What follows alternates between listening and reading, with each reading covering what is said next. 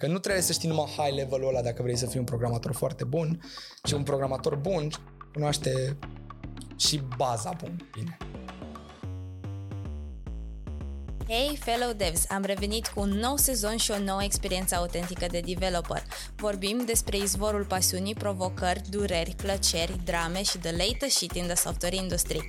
Așadar, stai chill, relax și hai să stoarcem Zeamă de Developer din Cristian Stratulat, care este un developer dedicat. Și mulți mi-au zis, măi, am venit în club pentru hype-ul ăsta pe care l-aveai tu și energia pe care aveai tu.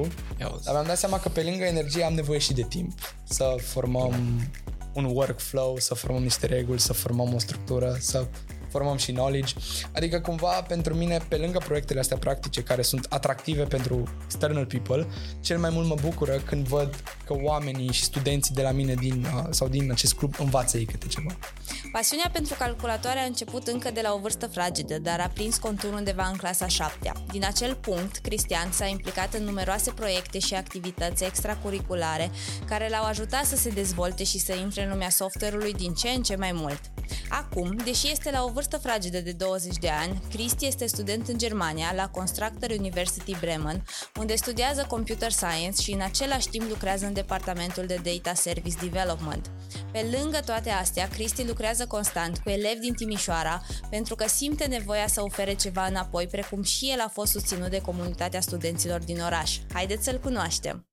Ok, Cristi, bine ai venit! Ne bucurăm că ești alături! Cum ești toți? Care vibe? Mulțumesc de invitație! Super fine vibe-ul de vacanță, mini-vacanță să zic așa. Sunt în țară de o săptămână și în 2 zile plec. Concentrată vacanța asta. Da, un program destul de busy, am fugit să mă văd cu mai mulți prieteni, dar e super fain, am stat cu familia mea, am stat cu prietenii mei, deci nu mă pot plânge, fresh de un an nou de facultate, ultimul meu an. Un an? Da. Care nu-l faci în România. Nu. Dar unde îl faci și de ce? Da, deci facultatea o fac în Germania, la Constructor University în Bremen, fostul Jacobs University. Studiez Computer Science și... Jacobs? Computer Science. Constructor acum, okay. Fostul Jacobs. Cred că avem nevoie de explicații suplimentare. Exact. Dar ideea e că facultatea este privată, este o facultate privată din Germania. Nu singura, dar una dintre puținele care are programul full în engleză. Și fiind privată, la un moment dat, de fapt anul trecut sau acum 2 ani, sponsorul principal, Jacobs Foundation, s-a retras din deal. Deci am fost cumpărați de o altă instituție și acum am fost rebranduiți de la Jacobs University la Constructor University.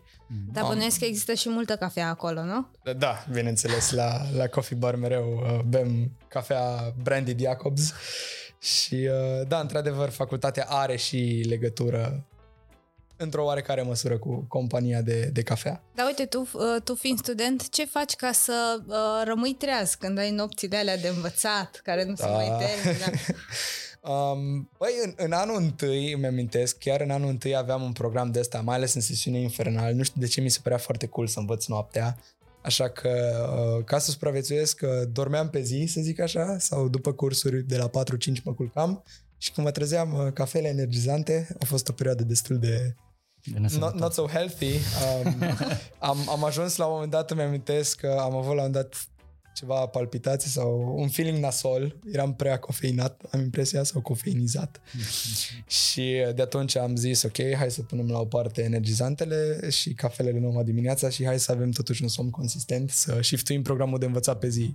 Nu-i cool să înveți noaptea. Am avut așa, când am fost boboc, să zic, mi s-a părut cool, am plecat de acasă, pot să stau până la 3 dimineața în bibliotecă sau pe afară. Auzi, Cristi, hai să mergem foarte diluat, hai să mergem un pic concentrat de data asta, ce zici? Știi că aici la Zeamă de Developer Podcast noi vorbim despre pasiunea pentru programare sau calculatoare, cum anume a ajuns la tine în suflet pasiunea asta și dacă ne poți da așa puțin din dinamică, ce ai simțit, cine a fost prin viața ta pe atunci? Da. Deci... Răspunsul oficial ar fi că prin clasa 7 am descoperit ce înseamnă informatica, a.k.a. am scris primul meu program în C++. Dar zice că rădăcina și de prima dată când dădeam târcoale la calculator, fost când erau mai mic și prin casă au început unchiul meu, mătușa mea, maică mea, taică mi să aibă calculatoarele acelea mari, care era unitatea și monitorul separat. Așa și acum mobile-ul. Știu? N-am să schimbam. Da, acum mă uitam la MacBook-ul tău și mă gândeam, mamă, cât de portabil ori ajuns pe atunci. Nu prea puteai să te duci, nu știu, vai, să iei laptopul cu tine. Nu prea luai laptopul, sau și laptopul. La în party-uri mergeai cu unitate. Exact. Așa era. Și prin casă era perioada aia de boom, când au apărut diferite jocuri pe calculator, World of Warcraft 2, tot felul de jocuri pe Facebook, joculețe pe Facebook, Farmville și... World of Warcraft 2 sau Warcraft 2? World of Warcraft, da, 2. Și cine se jucau? Prin casă, deci aveam și prieteni de familie care se jucau, dar prin casă mai încercau unchiul meu mai încerca și joculețele de pe Facebook cu mătușa mea și eu tot stăteam acolo, copilaș fiind și având timp liber, stăteam, mă uitam la ei. Și într-o zi... Da. Și într-o zi eram 4-5 ani, să zic așa. Mătușa mea cu unchiul mi-a făcut un pariu că nu-l pot să le deschid. Unchiul mi zicea, n-are cum la 4 ani să-mi bată parola. Nici nu știe ce e aia tastatură. Deși tu ai văzut-o inițial. Da, eu analizam și mătușa mi-a zis că pot și m-a păcălit într-o zi. Eu eram foarte investit în Farmville-ul lui mătușa mea. Deci trebuia să meargă recolta bine, nu se putea, eram foarte implicat. Și într-o zi, nu știu, m-a păcălit că hai Cristi, du-te, deschide calculatorul, fă aia. Și eu nu m-am gândit că, mamă, ăștia mă testează, n-am voie la calculator în mod normal. M-am dus direct, am apăsat butoanele, nu știam eu ce parolă era. Știam butoanele, am memorat pattern, a fost așa memorie vizuală. Și... Mai ții minte din câte erau caracterele? Nici o idee. Și de atunci cumva văzând și ai mei și mătuși mea și unchiul că mă tot uit și cresc când am început să bag și eu un pic nasul. Mai aveam un prieten de familie bun care lucra în domeniul de IT și el mai mi-arăta anumite joculețe. Am început și eu să stau mai mult pe calculator și... Dar tu ai consumat jocuri, prima fază. Da, în prima fază, da, ca orice copil nu prea... Da. Exact. Și prin clasa 5-a, 6-a ei mei le-au zis la prietenul ăsta de familie să încerce să-mi inducă și chestii mai constructive decât jocuri. Și prin ce clasă se întâmplă asta? Deci asta era 5-a, 6-a clasa, cam așa. Și informatica se rezumă la 1 și 0. Și... prietenul ăsta nostru de familie m-a învățat în clasa 6 să fac conversie din sistemul din baza 10 în binar. Aia a fost așa un... în 7, nu? Sau 8. Nu mai știu în ce clasă se învață, dar ideea e că el îmi făcea, el deja mergea și mi-a explicat, uite, ai un număr, hai să-l facem binar și din binar cumva mi-a explicat principiul prin care se stochează informația în memorie, că uite, un număr de fapt stochează așa, vrei o culoare, îi dai un număr, transform, deci cumva... Deci te-o luat de la... Se ducea foarte la basic, dar eu la nivelul ăla eram, învață-mă frate să-l fac pe Optimus Prime, să scriu cod, nu? Și pe atunci, deci încă nu prea știam cu ce se mâncă, încă eram, descoperisem internetul... Dar prietenul ăsta unchiului era... Asta e prieten de familie. Da. Era programator? Nu era programator, era un administrator de servere în partea asta, dar în facultate îmi povestise chiar recent că au scris în Pascal mult și... Deci au avut și o componentă de programare, dar nu făcea asta activ, să zic așa. Și atunci... Cumva am fost ușor demoralizat, eram chiar asta informatica, numai să transform din baza 10 în 0 și 1. Și în clasa 7 am avut primul contact super, cum am menționat și la început, super, să zic așa, formal, când am fost la Centrul de Excelență de Informatică și acolo am deschis Codeblocks-ul, am început să scriem. Și acum deja suntem în liceu. Nu, clasa 7. Suntem încă în general. Deci... Okay. A fost o circumstanță foarte interesantă pentru că se organizau centrele astea de excelență pentru informatică. În principiu erau pentru liceeni, dar se făceau și la generală cumva pentru cei care, mă gândesc, mai aveau părinți programatori sau mai aveau cumva o fundație. Da, eu m-am dus acolo și... Cine te-a împins să mergi acolo? Copil de clasa 7-a, mă gândesc că ne-ai invers tu singur. Mama de când era mic, mama m-a susținut foarte mult pe calea asta de programator. I s-a părut că e meseria viitorului și mama a fost foarte proactivă în direcția asta. Deci când a venit vorba de să mă împingă la chestii constructive, de educație, să zic așa, mama mereu m-a susținut și cred că ea îl descoperise sau cumva așa, într-o, de la școală se auzise, nu mai știu, dar cumva știu că am ajuns acolo și pe acolo am dat și eu de o profesoară foarte faină, care ulterior mi-a fost și profesoară în liceu. Și am început ușor să învăț, dar mi-am amintesc că îmi plăcea foarte tare să scriu eu chestii și să mă uiți, nu știu. Și de unde, Cristi, de unde ți-a venit ție motivația așa? De ce-ți plăcea? Cred că era dopamina aia pe care o primeam din două motive. Unul la mână că făceam ceva pe calculator, de la zero îl scriam, eu era ceva scris de mine, nu știu, în cap, wow, ce cool, am făcut ceva, look, I did it. Și doi la mână, nu foarte mulți copii mergeau la centrul ăsta de excelență. Eram 3 sau 4 în grupă la noi, cam pe toată clasa 7-a din județ sau așa. Și mi se părea foarte cool că știu o chestie care nu e atâta de mainstream. Cumva la matematică niciodată, prin generală, nu reușisem să fiu olimpic. Și eram, uite, la info e o chestie aici care... Da, aici se poate că sunt mai puțin, pot să mă prind mai repede. Și ai participat și la Olimpiadă? Da, în clasa 7 am luat premiul 2 la Olimpiada locală, mi-amintesc, mamă, motiv de mândrie. La județeană n-am mai făcut... Ce algoritm mai țin minte că se întâmplau pe acolo? Făceam sortări. Backtracking? Nu, făceam... Din clasa 7 știu... o versiune foarte ineficientă de bubble sort, aia cu două foruri de... Aia știu că am învățat atunci de n pătrat. Era rău. Da, făcea sortarea sau...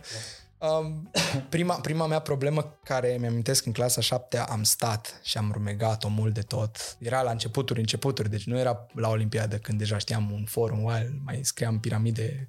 Făceam piramide din steluțe, știi, cu forurile. Da. Deci mai la început știu că e chestia, problema suna în felul următor. Se dau de la tastatură 3 numere care să fie, pot să fie ipotetic laturile unui triunghi, să se verifice dacă într-adevăr sunt sau nu. Și era ceva relație matematică, dacă suma la a doua este mai mică sau mai mare ca a treia. Da, în fine, era ceva din mate. Deci, practic, erau 3 if-uri cumva. Dar îmi amintesc, am stat la problema aia, cred că vreo 3 zile. Că ai mei nu știau să mă ajute. Și tu matematic îți lipsea ideea de... Matematic știam, dar nu știam cum să o transpun cu if-urile, nu știam cum să fac if-urile alea, să le verific două câte două. Deci, nu-mi ieșea. Și mi-am amintesc că am stat 3 zile și m-am dus la maică-mea la final. Mamă, cât de fericit am fost. Da, și a fost și chestia aia, că era munca mea, numai munca mea. Cu toate că puteam să cer ajutor prin jur, cumva vedeam eu de ale mele și am fost așa destul de autodidact la început. Să înțeleg că satisfacția te... Da, aia cred că mi-a fost atracția așa cea mai mare. Deci faptul că aveam o problemă și era PB Info pe vremea aia, încă este PB Info, o platformă foarte faină, și acolo îți încărcai problema și îți dădeai punctajul, știi? Și când încărcam și vedeam acolo așa 100, test cases passed, mamă, ce fain! Totul verde. E o senzație. Da, deci la început asta m-a făcut să îmi placă algoritmica la momentul respectiv, că nu era programare. După, prin clasa 8-a, nu înțeleg de ce nu am mai participat. Deci a fost a 7-a, m-am dus la local, eram unul din puțini. Că te pregăteai la examen. Da, în a 8-a nu m-am dus. În a 8-a, în perioada aia știu că, de fapt, tot în a 7-a am fost la un concurs național de istorie. Deci am fost ceva gen Olimpiada la Info și un concurs la istorie. Da, și nu mai știu, în a 8-a cred că mă pregăteam de examen, de aia n-am mai fost, mai ales că centrul ăsta de excelență, nu noi de generală, nu eram noi focusul și... presupunea mai mult muncă singur și venise admiterea... Istoria avea legătură foarte mult cu tocitul sau era și ceva dezbatere pe acolo? La momentul respectiv nu erau dezbateri.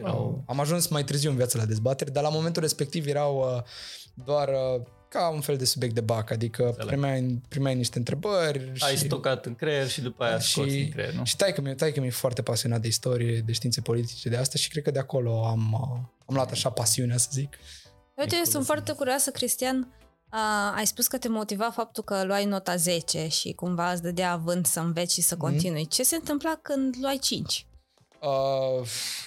Deci luam 5 pe PB Info, mă gândesc, că în general n-aveam informatica ca și materie. Sau la orice altă materie, nu neapărat la informatică. Cumva mă enervam. Eram foarte... eram o fire foarte vulcanică și cumva la note... Când luam o notă mică, cel mai rușine mi-era de mei.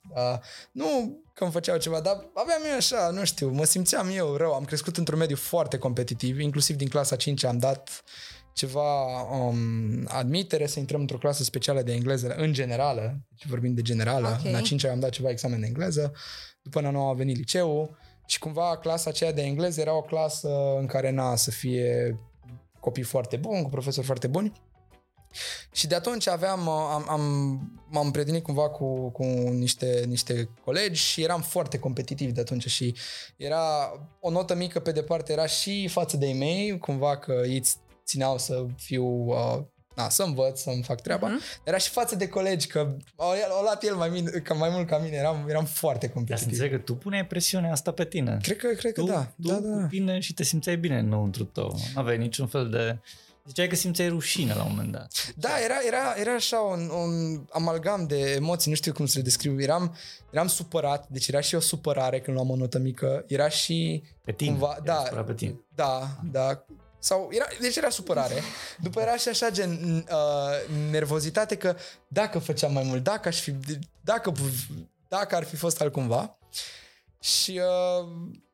era așa un mix de emoții. Și nu ți-a zis nimeni că pui prea multă presiune pe tine la momentul respectiv.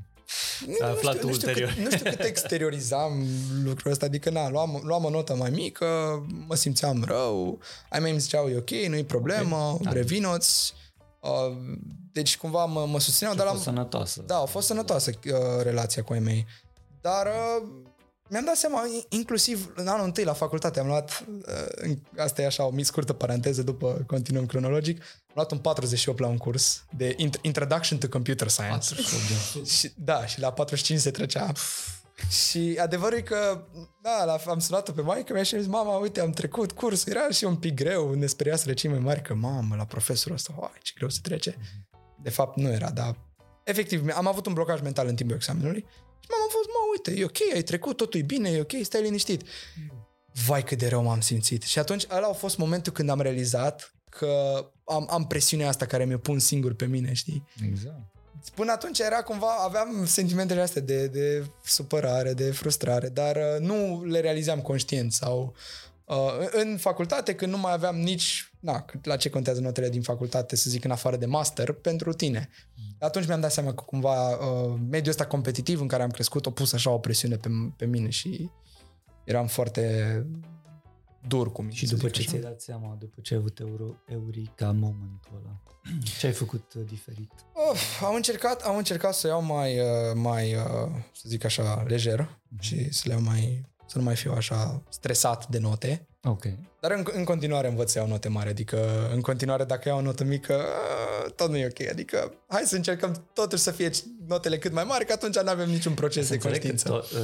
Toate materiile le tratezi în felul ăsta sau doar în care ești mai interesat sau pasionat? Acum la facultate am început să mă nișez și să fiu mai selectiv, să zic așa, dar în generală și în liceu cumva îmi păsau de toate pentru că în general nu știai unde mergi la liceu, conta media de pe an să intri la liceu. Okay. Și acum mai țin minte despre hormoni de la biologie din clasa 8-a, spre exemplu. Ce mai mi-amintesc că m-a ascultat profesoara de biologie în a 7-a din dinți, nu din hormoni. Okay. Dar și... Sau ceva. Ce mai țin minte din clasa 8-a sau a 7-a de la biologie, de anatomie? Ia zi-ne. Despre dinți, știu că mă ascultase din, să zic, diferite tipuri de dinți, știu că eu povesteam despre canini și forma caninilor și incisivi și nu mai asta știu cum o ascultat, dar din a 8-a, chiar nu mai amintesc că în a 8-a și profesorii cumva ne lăsau un pic mai lejeri că știau că vine examenul și era presiune. Asta cu dinții și caninii face legătură și cu vampirii, bănuiesc că te uitai și la seriale. Asta e foarte interesant, când eram în generală nu mă uitam la seriale, nu știu de ce, nu... Păi nu aveai timp. Făceam alte lucruri. Știu când eram în general, eram un gamer de asta hardcore. Era o perioadă, plecau ai mei de acasă dimineața, încă mi-amintesc, eram de după masă la școală și plecau ai mei de dimineața. Asta e foarte interesant cu IT-ul. Ei fugeau jos, plecau cu mașina și o fugeam repede la calculator și băgam parola care o știam. După surprins și mi-a schimbat parola. Și am stat pe YouTube într-o seară și am găsit că dacă apeși, am configurat cumva din BIOS când era deschis, dacă apeși de 5 ori pe shift, deschizi un terminal. Și dacă scrii set HC steluță, spațiu steluță și bagi o parolă nouă, se resetează parola. Te-ai avut zeamă de hacker încă de atunci. Deci asta mi-amintesc și mi-au schimbat ai mei parola. Și ei știau că au parola schimbată și am reușit eu într-o zi să-i fac asta cu SHC sau cred că așa era comanda și mă jucam în fiecare dimineață LOL până plecam la școală, deci mă zâna maică mea, ce faci? Stau în pat, m-am trezit, eu eram de la 7 cu băieții pe LOL, băgam, de ce să zic? League of Legends, da. Dota n-ați jucat? Dota nu, nici Counter-Strike. Counter-Strike-ul costa pe atunci pe Steam să-l iei și atunci ai mei, când auzea maică mea, ce... Ai bani pe jocuri? Nu. Păi și jocurile alea le-a făcut cineva. Da, și... costat.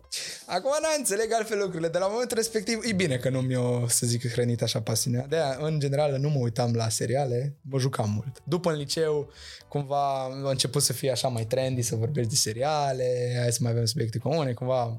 Deci atunci ai învățat pe bune despre Canini, n-avea nicio legătură cu serialele. Da. Atunci chiar învățam. Deci am zis, în general chiar mi-a păsat să am note bune, că știam că contează la admiterea de liceu și în liceu mi-a păsat pentru facultate, că nu știam unde să merg și diploma de bac și așa. Bun, du-ne mai departe. Cum ai ales liceul la care ai vrut să mergi, deci, la care ai ajuns? Da, pentru mine cumva a fost the one and only option. Eu am fost la școala 22 pe atunci, acum tot Moisil și generală și liceu și tot, de la primară până în liceu e Grigore Moisil.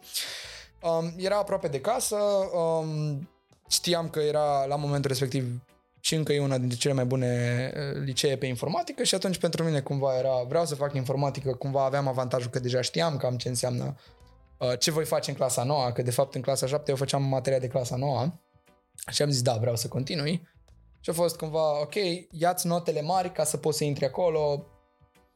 Deci, pentru mine a fost așa super linear. Gen, unde te duci, acolo vreau mate-info, știu. Nu a fost dificilă decizia. Am tras foarte mult că, era chestia aia, să ai medie, să intri, să nu stai pe emoții. Știu că chiar am avut note mari. Am luat 10 la mate și 9,30 la română, am avut medie mare. Când am pus opțiunile, nu mai stăteam cu emoții, știam. Clar. Dar uite acum că ai terminat liceul ăsta și uitându-te în urmă, regreți că ai făcut alegerea asta? Nu, nici o secundă. Deci sunt moisilist pentru cei din Timișoara.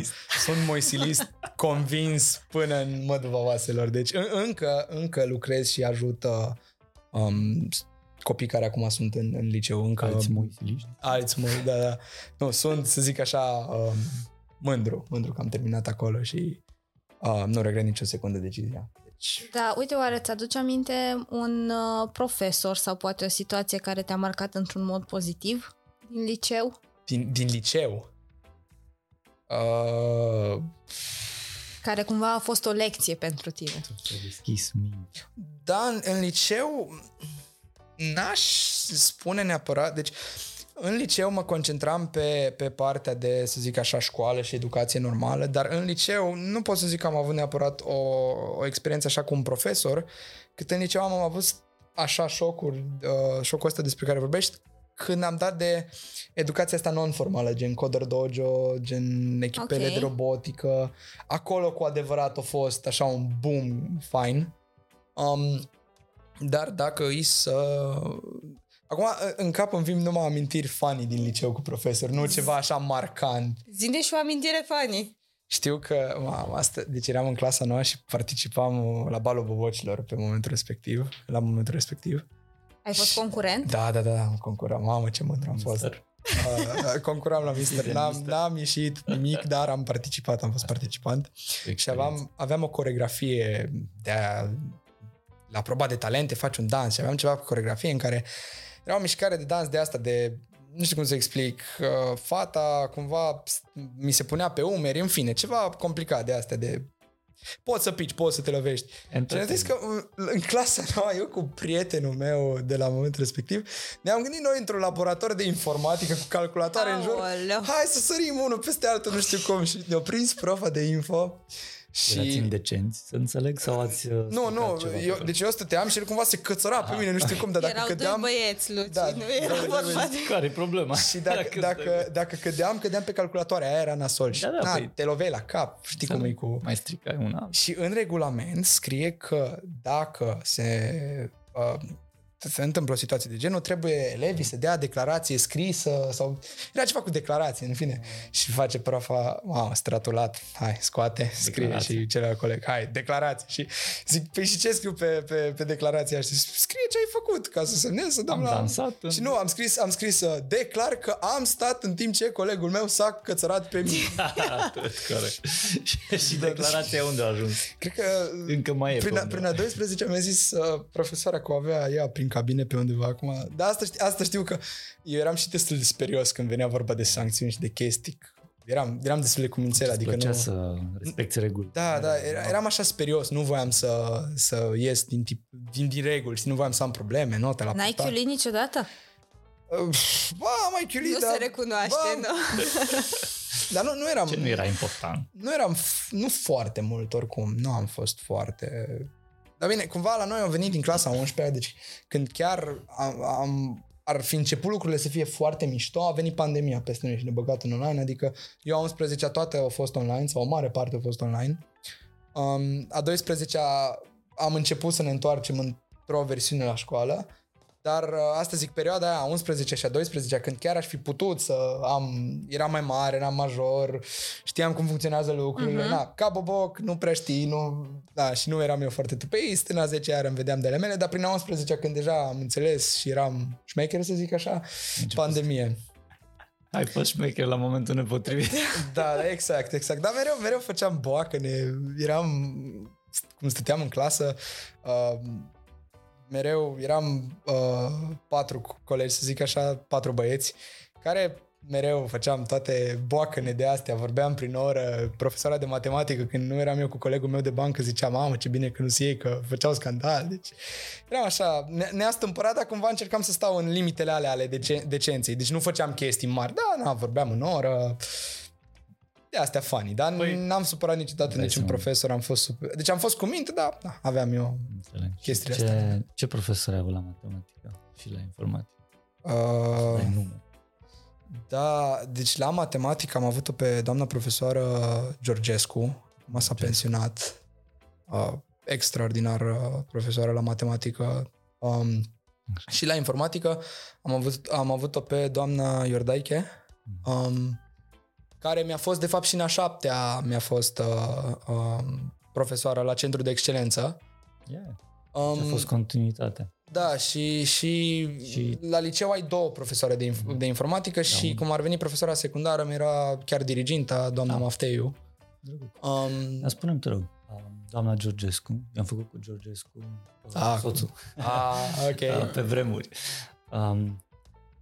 Cum te-a setat în demersul ăsta spre a ajunge la facultate pregătit de matematică? Că a fost mă gândesc că ai dat și admiterea, nu? Nu, deci la mine la facultate în Germania nu a fost, am dat admiterea la alte facultăți, deci n-am aplicat numai la Jacobs, dar n-am avut foarte multe, am dat la Delft admiterea și cred că la Imperial am mai avut, la Imperial College în Londra, ceva admitere. Dar cumva asta a fost prin a 12-a și, cum am spus, a fost pandemia, clasa 11, n-am apucat noi foarte mult să vorbim despre planul ăsta de... Cumva știu că am dat un mail în care am cerut dacă poate să-mi scriu o recomandare și dumneavoastră a zis că pot să-ți fac o recomandare numai din activitatea de la clasă, că știu că înveți la clasă, dar eu n-am fost pe la Olimpiade de Matematică, spre exemplu. Și cumva dumneavoastră a aflat despre intenția mea de a pleca târziu prin clasa 12-a, deci nu a fost. N-am avut o mai mare discuție. Cumva, știam că la mate trebuie învățat, deci ei mei ziceau, băi, matematica chiar trebuie. De aia și la bacalaureat am luat 10 la mate, deci doamna Georgescu m-a învățat matematică cu adevărat. Dar cumva n-am vorbit foarte mult cu dumneavoastră despre intențiile astea ale mele, dar învățam că știu că trebuia și acum mi-a fost foarte bine în facultate. Deci, vreau să desfac un pic. Învățai că știai că trebuia. Putem să dezbatem un pic aici sau să săpăm un pic. Da, la momentul respectiv nu înțelegeam eu de ce integralele astea sunt utile. De ce sunt importante. Deci aveai doar încredere în sistem și sau în doamna profesoră Georgescu că o să-ți fie utile la moment. Era, poate... Acum îmi dau seama că sunt utile și acum, văzând la anumite cursuri cum matematica te ajută, mulțumesc foarte mult sistemului că a fost de așa natură încât am intrat în contact cu ele repede și ce a fost foarte important la mine este că le-am și înțeles destul de repede, adică nu a fost loophole-ul ăla în care dai de ele și te frustrează și te-ai pierdut. Cumva le-am înțeles de pe atunci, știam cum să le fac. Păi dacă nu înțelegeai aplicabilitatea right away acolo... Cum anume te-ai automotivat să treci peste... Vine bacul.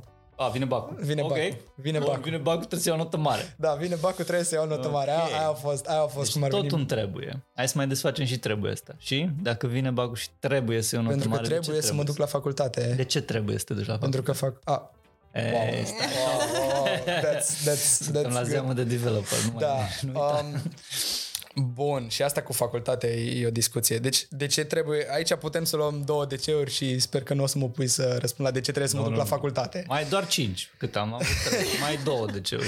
Bun, deci clar am vrut să continui și cu studii superioare. Asta e... că trebuie, da, de ce? Ok, am vrut să mă duc, nu neapărat că trebuie, pentru că știam că acolo o să învăț cu adevărat ce înseamnă programarea. Cumva și în liceu, deja îmi dădeam seama că ce facem informatică la clasă este algoritmică și mi se pare foarte fun că materia de 9-12 la informatică a fost literalmente ce am dat în examen în anul 1, semestrul 2 la Algorithms and Data Structures. Deci pentru mine examenul respectiv doar am învățat chestiile, un pic, ultimele chestii noi, să zic așa, gen, nu știu, binary search trees și... Clar, deci te-a ajutat. Dar m-a ajutat foarte mult. Dar știam, deja îmi ziceau oameni și, cum ți-am zis, am fost implicat în educația non-formală, știam că nu asta este cu adevărat. Adică nu cu algoritmul Dijkstra faci un website. Hai că să păm un pic și mai avem 2 de ce ori. Bun. Deci ai toată setup-ul ăsta, ești pregătit, devii expert, te ajută chestii. Da. Încă mai ai cât un an de facultate? Da, mai am un an. Și după 2 de master. De ce crezi că acum trebuie să te uiți un pic în viitor? De ce crezi că e important să termini facultatea sau trebuie, cum ai zis tu, să termini facultatea? Aici e o discuție foarte interesantă și putem să luăm, să zic așa, punctual niște...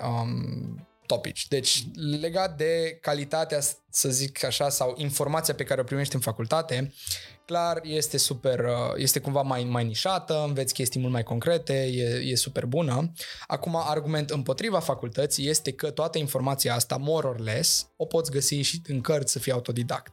Acum, un punct unde eu mereu când vorbesc cu copii mai tineri le spun că facultatea este foarte importantă, este, să zic, nu neapărat în aspectul ăsta direct de cunoștință, cât îți faci conexiuni, îți faci prieteni, socializezi, mai ales dacă te muți afară, deja discutăm și despre al 3-lea aspect care devii independent, and that's a whole discussion. Deci eu până în clasa 12 habar n-aveam să-mi spăl hainele.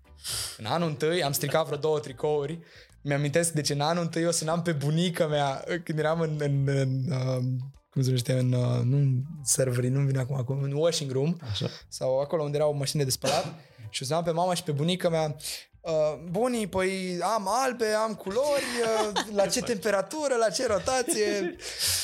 Și eram fan Formula 1 și mi-am stricat un polo de la Aston Martin. Mamă, ce m-am enervat. Mi l-am băgat în drag și nu trebuia băgat în drag. Da. Un polo stricat, o lecție învățată. Și atunci ai învățat să speli haine, practic cu frustrarea asociată. Da, au fost foarte multe, să zic așa, aventuri și prin facultate. Dar ce vreau să zic e că, ca și informație, facultatea, să zic, îți dă mult mai facil, ai, să zic, incentivul ăsta că ai examene, trebuie să treci anul, cumva ai niște deadline-uri mai concrete și te forțează, îți impune o oarecare disciplină. Bun, dar ne vorbim de finalizare. De ce trebuie, în ghilimele, să o termini? I mean, dacă te duci numai un an, să zic așa, you don't get the full exposure sau full picture, adică... Și oricum nu o să-ți faci conexiunile... Exact, și să stai o perioadă, să cunoști oameni, să lucrezi cu ei, să experimentezi diferite evenimente, you need time. Bun. Hai să mergem la ultimul de ce. Deci acum fac un pic sumar. zis că e importantă facultatea pentru ca să înveți mai mult, să înțelegi mai bine informația structurată, să gândești analitic și mai la high level, să devii expert, să-ți faci o rețea de oameni. De ce?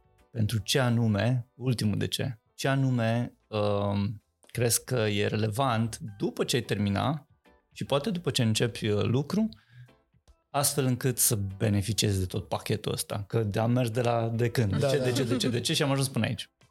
Asta e cel mai deep. Ok.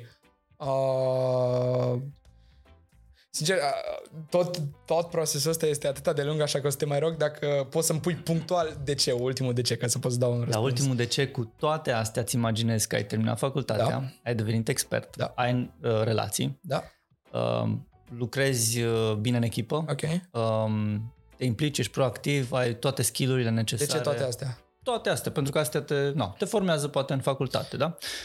După aia, de ce sunt importante astea pentru tine ca persoană și sau poate profesional vorbind?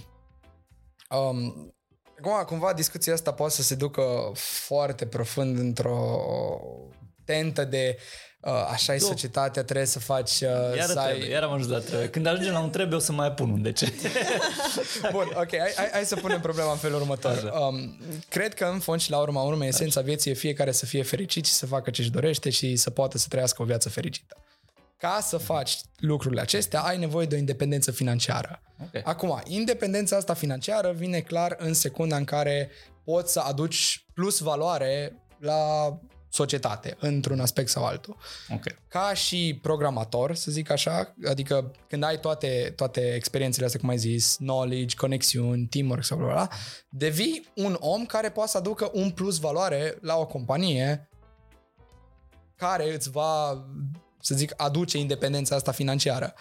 Deci, cumva, de ce am făcut sau de ce ai face toate eforturile astea, ultimately, să ai o viață bună ulterior și de obicei viața bună vine din independența asta financiară. Doar dacă ești independent financiar, dar totodată faci ceva ce nu-ți place în carieră. E ok? Asta iar e o discuție super, super filozofică. Eu personal nu m-am lovit de chestia asta. Deci cumva am pariat totul pe informatică și pe programare și it paid off. Pentru că fac cu mare plăcere și povesteam și cu prietenii mei, eu în fiecare zi care am mers la lucru vara asta m-am dus cu mare plăcere și cu mare drag și îmi place.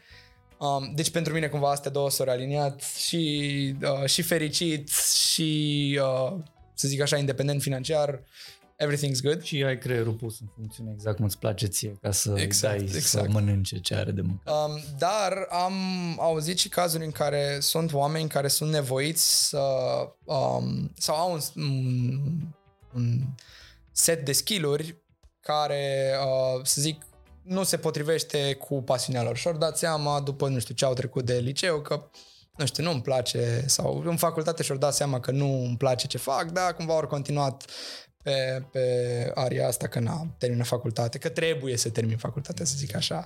Acum, e foarte profundă și discuția asta despre, ok, ce faci? You really start over?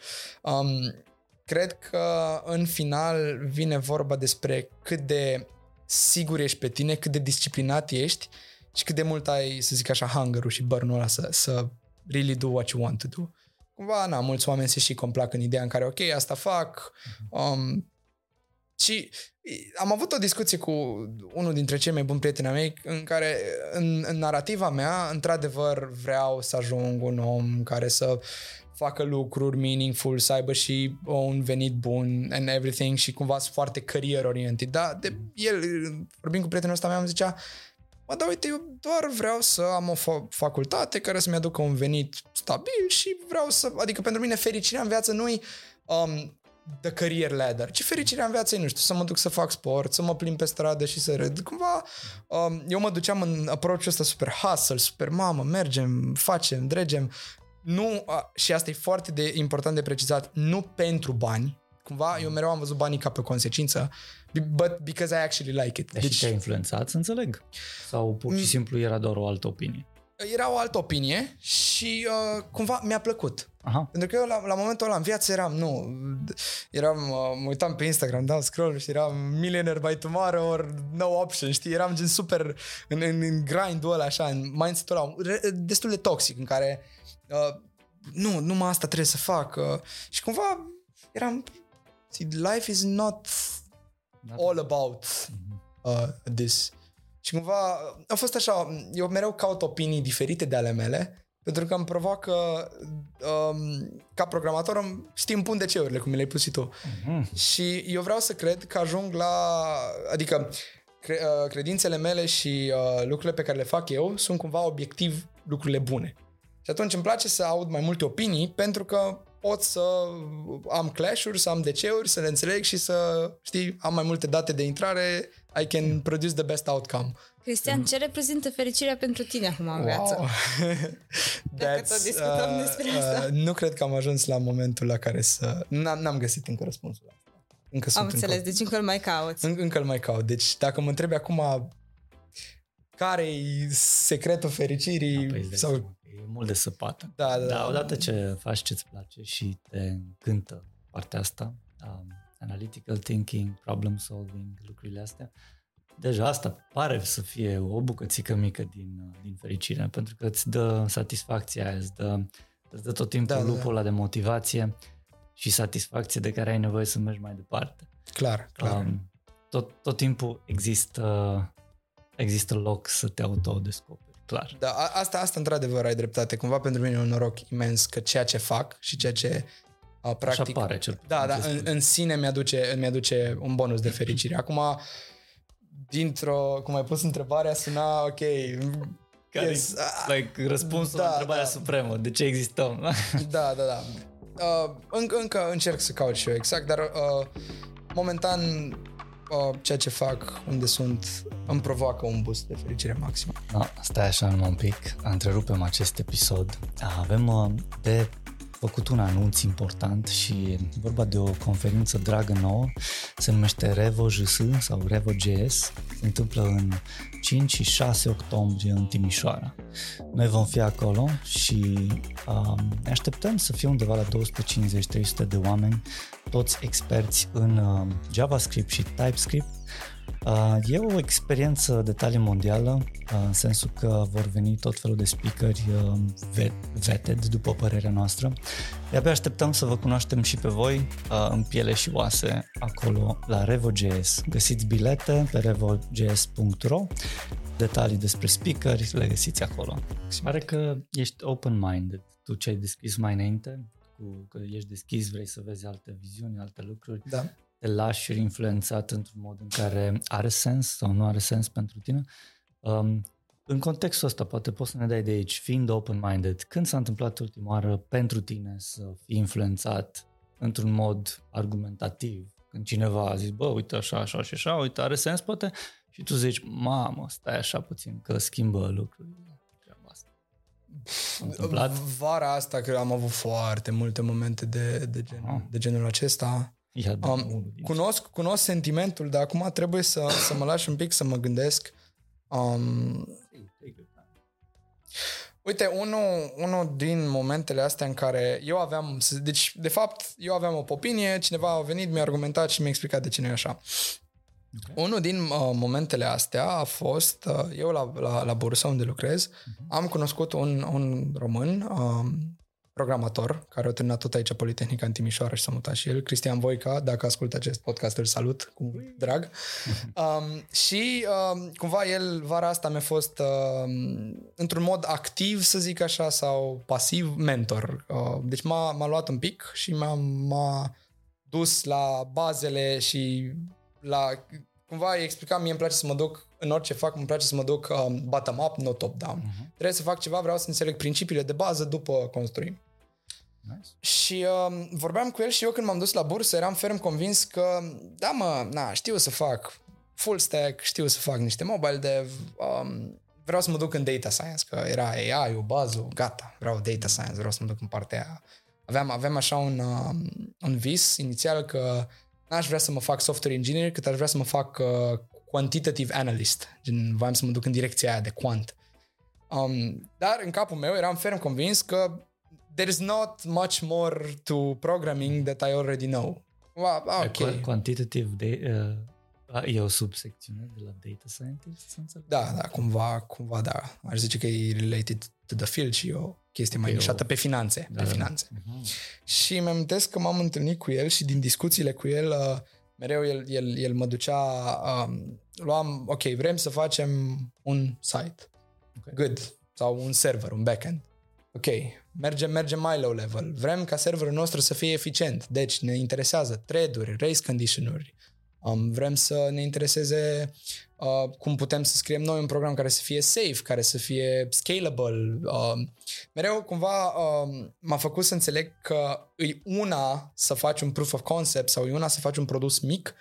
Și el lucrând în instituțiile astea financiare, cred că știe foarte bine ce înseamnă să faci un software care să fie up and running 24/7. Deci, da. Și cumva asta a fost un moment în care eu credeam că there isn't much more to that, dar nu în sensul în care știam că poți să te duci super low level și știam că e acolo un loophole în care, dar cumva nu mă pasiona și cumva mi-am dat seama cât, știu că am luat un curs de operating systems și cumva am zis, da, e super cool să învăț din anul, știu, pipe-uri, file system-uri, kernel modules, niciodată nu o să I'll be really concerned with that. Și știu că după ce vorbeam cu el îmi explica de fapt cât de mult poți progresa și cât de nice este dacă înțelegi principiile astea și dacă you go in depth. Și eu credeam cumva că eram ok, vrei să faci produse practice pentru oamenii din viața de zi cu zi, I already know how to do kind of everything. Eu mă raportam la tot ce înseamnă low level sau la partea asta de operating system, eram dacă chiar vrei să fii, nu știu, să scrii compilere sau să fii super low level. Și cumva cu el vorbind mi-am dat seama că nu-i chiar așa, ci să înțelegi și partea de low level builds better software. Tu să înțeleg că erai mai mult genul de hacker care punea put something together to just work și... Da, mentorul tău era mai mult, stai așa puțin, trebuie să facem să fie scalabil, eficient, curat, probabil. Da, cumva eu ziceam că vreau să învăț și cumva eu aveam chestia asta de, mă tot aruncam pe limbaje de programare, pe chestii gen destul de high level, gen framework-uri, bla bla, și el tot îmi zicea, ok, hai să o luăm mai jos. Hai să luăm care sunt principiile din spate. Din spate. Și el simți că afectat, să zicem, în pozitiv, pentru că dacă eu am mers în bursă cu gândul că mă duc pe data science, că deja dacă e să scriu cod sau să fiu software engineer, I already have most of the knowledge. Yeah. După ce am vorbit cu el, mi-am dat seama, ok, un master în software engineering, it really gets you to another level. Și acum ești pe Valve făcând chestii? Da, acum mi-am listat recent, după ce am vorbit cu el, mi-am luat sau o să am de studiat așa cartea Modern Operating Systems de Tanenbaum. Și am povestit cu el că vreau să ne auzim așa din când în când să trecem și să fim siguri că informația s-a sedimentat. Deci cumva mi-a dat așa un... Nu știu cum să explic, mi-a schimbat perspectiva. Deci întrebarea inițială a fost dacă aveam o concepție și mi s-a schimbat. Da, înainte nu mi se părea absolut deloc interesant chestia asta de, nu știu, operating systems, de chestia mai low level. Eram cumva ok. There will be really smart operating system, te referi la partea de DevOps, de sisteme, de arhitecturi, de făcut lucrurile, sau literal și mai jos, low level, iar la partea de kernel și cum funcționează sistemul de operare? Nu chiar, deci cumva discuția noastră nu era despre acum trebuie să știu eu să scriu kernel modules, okay, dar cumva Linux-ul are foarte multe tool-uri foarte cool care au niște principii în spate, hai să înțelegem principiile, hai să înțelegem, știi cum în informatică ai nivele de abstracții. Right? În Node.js scrie http-server.create și se creează un http server. Păi asta de fapt e o abstracție la, nu știu, niște structuri în C care se lovesc și... Deci asta cumva m-a făcut să-mi schimb un pic opinia, că nu trebuie să știi numai high level-ul ăla dacă vrei să fii un programator foarte bun, ci un programator bun cunoaște și baza bună. Bine. Clar. Bine zici. Acum doar un pic de context și pentru... audiența noastră. Tu ești încă la facultate și urmează să finalizezi într-un an-ish pe acolo. Da, într-un an. E cumva încorporat masterul sau nu? Sau urmează să mergi la un alt master? Da, urmează să mă duc la un alt master. Okay. Și facultatea mea are program de master, dar eu prefer să mă duc la un alt master. Momentan, my best option ar fi TUM, Technical University of Munich. Okay. Și mai am alte opțiuni, dar în principiu... Bun. Și vreau doar să înțeleg un pic. Tu să înțeleg că ai început să lucrezi literally. Într-o companie care te plătește să faci cod. Da. Dar vreau să mă asigur că poți să ne dai un pic din cum a fost experiența ta să ajungi acolo, pe urmă ce ai făcut acolo. Explică-ne un pic să... înțelegem. Acum simt că e un moment de ăsta în care ce am vorbit anterior se leagă și se conectează așa punctele din discuții și zice că marele motiv pentru care am ajuns să lucrez la bursă în Germania sau Deutsche Börse în Frankfurt este din cauza conexiunilor sau mai degrabă din cauza conexiunilor pe care le-am făcut în facultate decât din cauza knowledge-ului. Pentru că ca studenți, cam toți studenții au more or less the same skill set sau knowledge. Deci eu de la facultate sunt obligat când trec de pe anul 2 pe anul 3, iau 15 credite să fac un internship. Deci internship-ul trebuie să fie pentru credite cumva.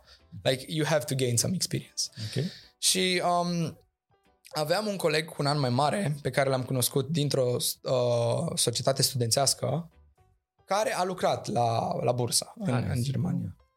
Torben îl cheamă. Nu. Organizație studențească? Se numește IBCM,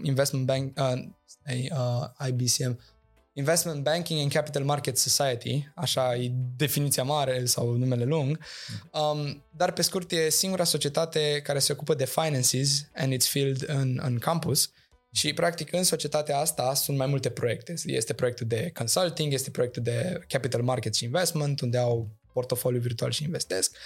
Anul trecut eu am fondat proiectul de fintech din cadrul societății astea, în care chiar vorbeam cu Torben, cu prietenul ăsta meu, care la momentul respectiv era președinte și ziceam, uite, am fost în proiectul de...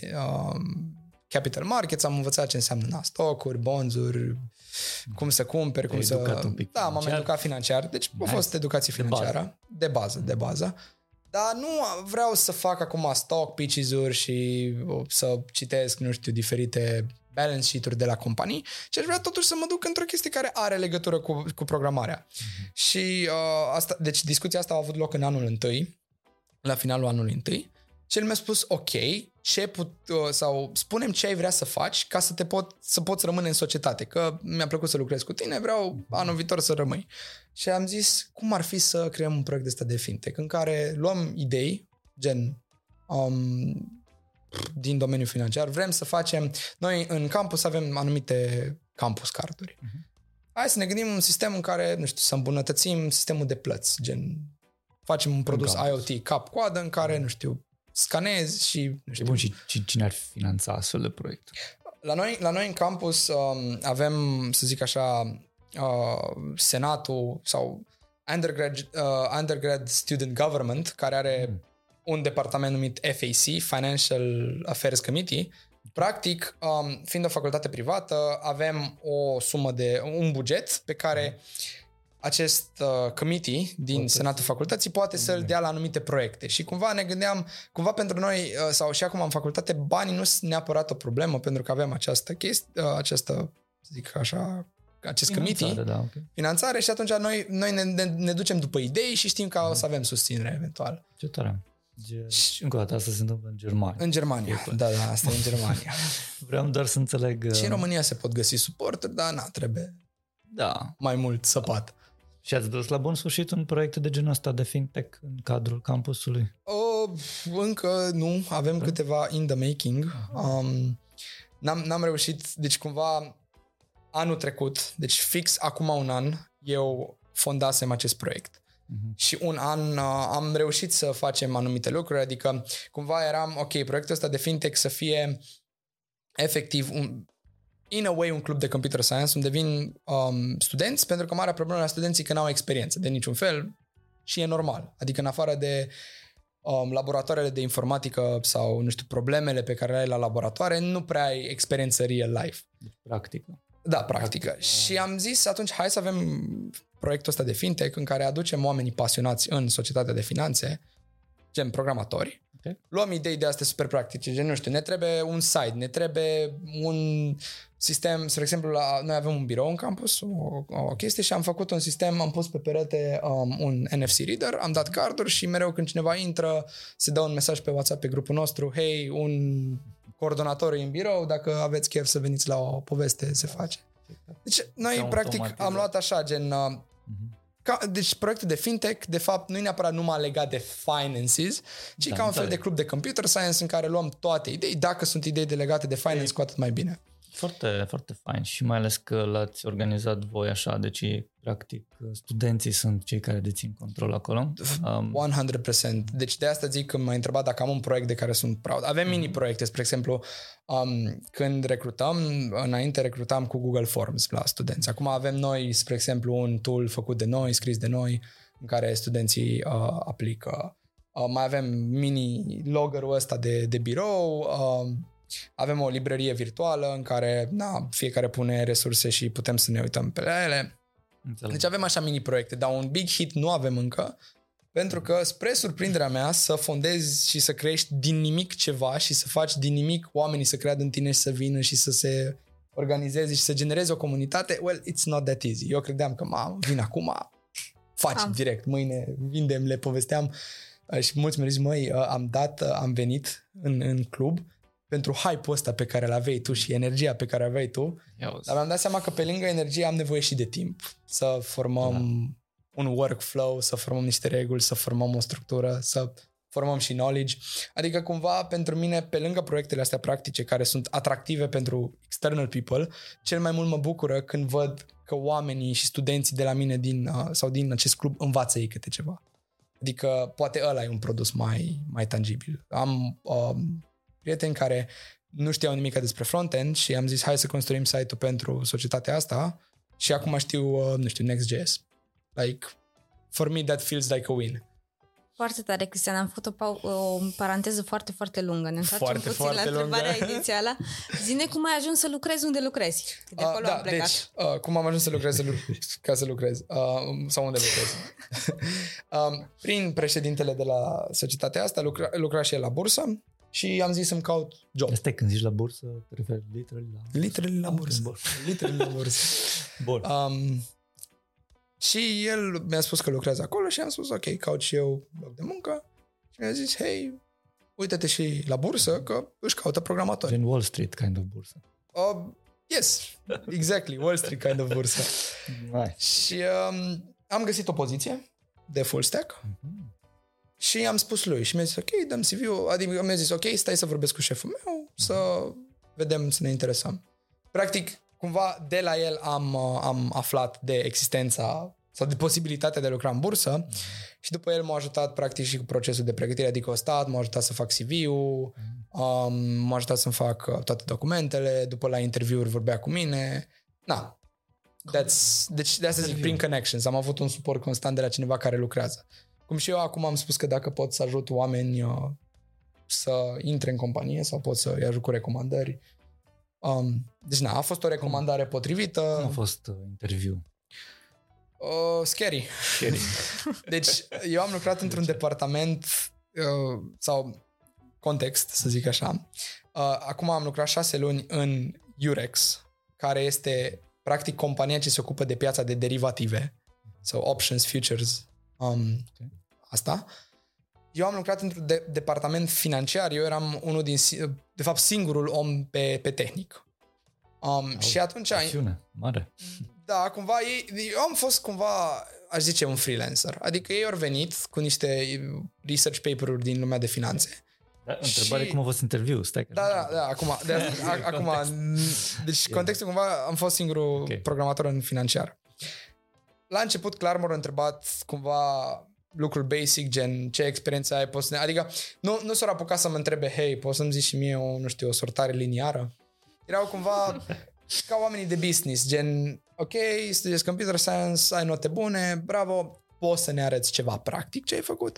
Și am zis, da, sure, ok, uitați GitHub-ul meu, am 2-3 proiecte de la hackathon-uri, ce am mai făcut prin liceu, că în liceu, prin pandemie, știu că am făcut o aplicație mobilă, pentru un concurs de popularitate, gen puteai să intri în aplicație și să votezi. Știi?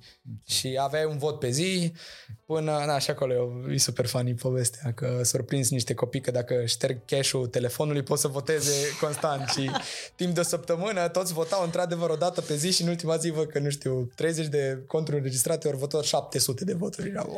Yeah, o hackuit ăștia. Da, that was my first bug. Na, și cumva s-au uitat ei peste portofoliul meu și au zis, mă, super cool. După asta a fost prima... Deci asta a fost tot tehnic. După. Știi ce e la un market maker? Tehnică, v-am explicat cum a fost partea tehnică și ei acum practic îmi testau și să vadă dacă am o înțelegere despre cum funcționează, să zic, piața sau un sistem de trading, pentru că în fond și la urma urmei ce am dezvoltat a fost un sistem de trading pentru ei. Și de aia cumva pentru ei interesa să vadă că am experiență real pentru a dezvolta un prototip. Plus am understanding despre cum funcționează o piață ca să pot să știu care e the end goal. Foarte multă presiune acolo pe tine. Acolo, în mod normal, ar fi o echipă de product owner, de echipă de dezvoltare, eu QA. Eu făceam, deci practic ei aveau teoria asta, că uite, dacă facem acest sistem de trading cu niște twisturi, e cool, o să putem să luăm niște date foarte interesante. Da. Asta e pe scurt. Și cumva am făcut un prototip, adică să se folosească la nivel de echipă. Deci nu-ți imagina că proiectul meu este solid. Deci era intern. Era intern. Am făcut un prototip intern. Am făcut. De aia cumva și-or permis să ia un student. Ei doar voiau să testeze ideea. Okay. Și un student poate să facă un prototip pentru... Deci te-au bombardat după tehnic, partea de GitHub și ce ai mai putut tu să explici. Da, mi-au dat... Și nici ei nu erau tehnici, să înțeleg. Nu erau unul din ele era data scientist, deci cumva știau niște Python, dar nu era mega, mega tehnic. Și după aia te-au bombardat cu financiar.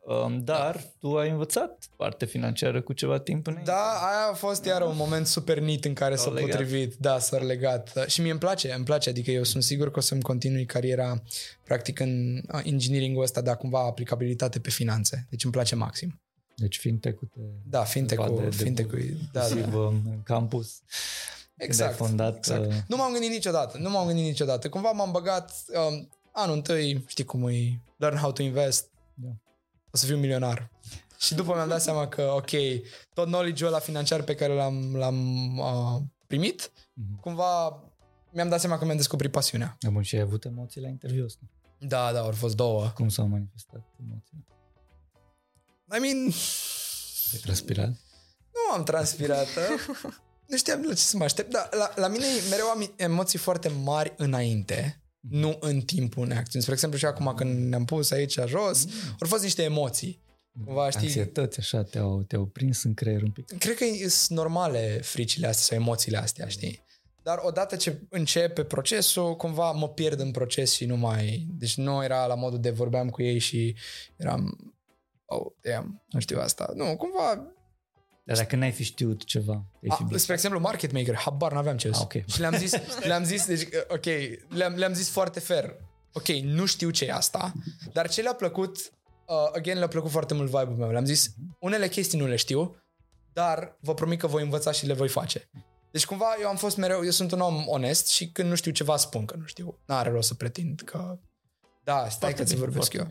Și cumva asta le-a plăcut, deci cumva mi-au zis, din câți oameni au avut la interviuri, studenți foarte mulți nu aveau experiență practică și le-a plăcut că eu le-am putut arăta GitHub-ul meu în care am făcut o aplicație de popularitate. Da, iară, când eram mic mi-am făcut o aplicație Windows application în care, gen vocabular, în care îmi puneam cuvinte în altă limbă și îmi puneam, nu știu, un cuvânt, să-mi apară un cuvânt în germană și trebuia să pun traducerea în română și îmi verifica aplicația. Să testeze. Da, exact, iară. Și asta le-a plăcut lor, că mă uite, omul ăsta pe lângă, studentul ăsta pe lângă the basic student knowledge care l-are, are și niște încercări de proiecte. Că nu erau, acum m-am uitat peste ele zilele trecute. Aici e o fină discuție despre sistemul de învățământ. De ce crezi că oamenii aveau așteptări ca tu să ai și experiență practică? Majoritatea studenților nu aveau experiență practică. Tu ai avut. De ce ai avut-o? Asta e o întrebare, dar cealaltă întrebare ar fi ce ai putea schimba la sistemul de învățământ astfel încât să fie mai bun și mai coerent, să zicem, pentru ceea ce urmează. zice cumva mai multă practică un pic. Spre exemplu, vorbind despre învățământul liceal, spre exemplu, e proiectul acela de atestat în care trebuie să faci un site sau... Genul ăsta de proiecte mi se pare super cool. Și ar trebui oare mai multe sau mai puține? Mai multe. Și cumva... Deci e foarte ușor să găsim probleme în sistemul nostru pe care îl avem. Să venim cu soluții. Să venim cu soluții mai greu. Pentru că, într-adevăr, ar zice, da, ar fi foarte tare la mate info să ai mai multe chestii, să faci site, să faci niște basics pe care le faci sau nu le faci. Dar cumva trebuie să înțelegem că în liceu am mulți prieteni care au venit la mate info și sunt la medicină acum. Sau... Nici approach-ul ăsta poate n-ar fi cel mai bun, pentru că, ok, ce faci cu oamenii care vor să meargă pe un profil real, pentru că profilul real cumva îți ține deschisă mai multe opțiuni decât un profil umanist. Mai ales în liceu. La nivel de facultate, deja am văzut și la mine în Germania, cumva, astea sunt proiectele pe care le-am avut eu fără nicio legătură cu sistemul de învățământ, dar în facultate am avut un curs la care tot cursul a fost project-based. Și în România știu că sunt cursuri care sunt pur project-based. Deci cumva poate ce m-a pus pe mine mai aside e că pe lângă chestiile care le aveam project-based, le-a păcălit că mai aveam și chestiile alea. Înțeleg. Bun, deci în Germania se înțeleg că se mai întâmplă materii să fie project-based și să fie mult aplicate. Da. Interesant. Și de ce tu ai avut chestii în plus? De ce? Deci, iară ne întoarcem la perioada de liceu în care am spus că am avut interacțiunea asta cu Coder Dojo și cu educația asta non-formală. Și prin liceu, tot eram într-o clasă super mega competitivă și toată lumea mergea la olimpiade și cumva eu n-am avut niciodată succes enorm la olimpiade de genul naționale. Și cumva... spre multă competiție, frustrare, nu eram super confident în mine. Era un teren shaky și cumva m-am dus într-un mediu în care hai să nu mai tot dăm cap în cap, hai să mergem în mediu în care lucrăm sau e o atmosferă mai friendly, de comunitate, de așa. Și așa am dat spre exemplu, Coder Dojo, Educate Me. Și inclusiv pe aici auzisem, spre exemplu, că de fapt informatica nu este numai algoritmică. Și cumva de aici am început să vorbesc cu diversi oameni, cu oameni interesanți și mi-au venit ideile astea proactive, gen hai să fac ceva, adică cumva deja prin clasa 10-a, 11-a devenisem, nu mai vreau doar să scriu cod și să văd că îmi rulează o consolă în C++, vreau să văd o interfață grafică, vreau să văd că se întâmplă ceva. Deci practic ai avut așa o curiozitate din curiozitate. Mediul ăsta non-formal am început să îmi iau singur în piept chestii și mereu, eu am fost mereu și în liceu și acum aș zice, dacă îmi place o idee sau vreau să fac ceva, mă bag în ea direct, mă bag, nu știu să o fac la început, dar mă bag în ea. Cu capul înainte și cu mâinile în față sau fără? Fără mâini. Și în aer să sperăm că învăț să-mi pun mâinile în față sau... Sper să vină apa cât mai repede. Da, inclusiv acum la job le-am zis clar în interviu, nu știu... Spre exemplu, aveam experiență să fac un front-end și aveam experiență să lucrez cu chestii back-end as a service. Sau Firebase, AWS știam. Dar... Și când nu știai ceva, pe cine întrebi? Cine te pe toată lumea care știu că are tangențe cu domeniul. Eu întreb. Programatori. Programatori. Spre exemplu, cum am ajuns așa, adică din chestia asta cu întrebările mele, deci unul la mână cercetez online, pentru că Google-ul este cel mai bun prieten al meu, să zic așa, și cumva caut singur și când am întrebări, să zic așa, care nu le găsesc sau sunt foarte nișate, trebuie să dau mult context și să explic, caut pe la mine prin, să zic așa, prin network. Programatori care știu că fac astea și sunt genul ăla de om care poate n-am vorbit niciodată, dar știu că lucrez pe ceva ce mă interesează. O să-ți dau un mesaj pe LinkedIn să zic, hei, salut, habar n-am cum funcționează thread-urile. Putem să ne auzim în acolo. Nice, interesant. Dar auzi, acum mai nou există și acel chat GPT sau large language models diverse. Ce părere ai tu despre AI în general și cum anume l-ai folosit până acum? Să știi că, uite, AI-ul m-a ajutat la procesul ăsta, să zic așa, autodidactic, pentru că era un loc parcă mai central în care pot să pun întrebări și primeai mai răspunsuri mai guiding decât doar niște page de Google. Adică, până acum, Până să apare ChatGPT, Biblia era Stack Overflow. Cumva orice întrebare de programare te ducea pe Stack Overflow. Orice căutai pe Google te ducea acolo. Da. Cumva, cum am început să lucrez eu cu el, am început multe întrebări să le pun acestui AI și clar i-am testat capabilitățile, pentru că la început, deci primele mele interacțiuni au fost super șocante, adică am fost wow, we are there, like the future is here, gen wow. Și clar l-am testat la limite, la modul de nu numai îl întrebam hey, dă-mi niște guidance-uri și învață-mă niște case sau explain some things, ci hey, scrie-mi asta. Și mi-am dat seama că nu știe să-mi scrie asta. Și cumva după l-am folosit, eu am început să-l folosesc pentru task-uri super repetitive sau în cadrul, spre exemplu, în contextul de front-end. Dă-ne un exemplu clar. Mie nu-mi place CSS-ul și să fac design. N-am nicio treabă cu asta. Eu... Ce ai dat să-ți facă site-urile și... Da, zic, uite, fii atent, folosesc Tailwind, asta e structura de HTML din React, bagă-mi tot niște... Fă-l frumos, frumos. Make it pretty, make it Google professional. Și cum? Dă-ne un pic, ce faci tu ca să faci promptul mai rănitor așa pentru el? Sunt ferm convins că prompturile mele nu sunt neapărat cele mai bune, dar ce încerc să fac, și asta vine din dezbaterea din liceu, încerc să zic super punctual și simplu ce vreau. Here is the HTML. Please add the following things. I want the design to feel... Easy, important. Nice. Da, sunt politicos.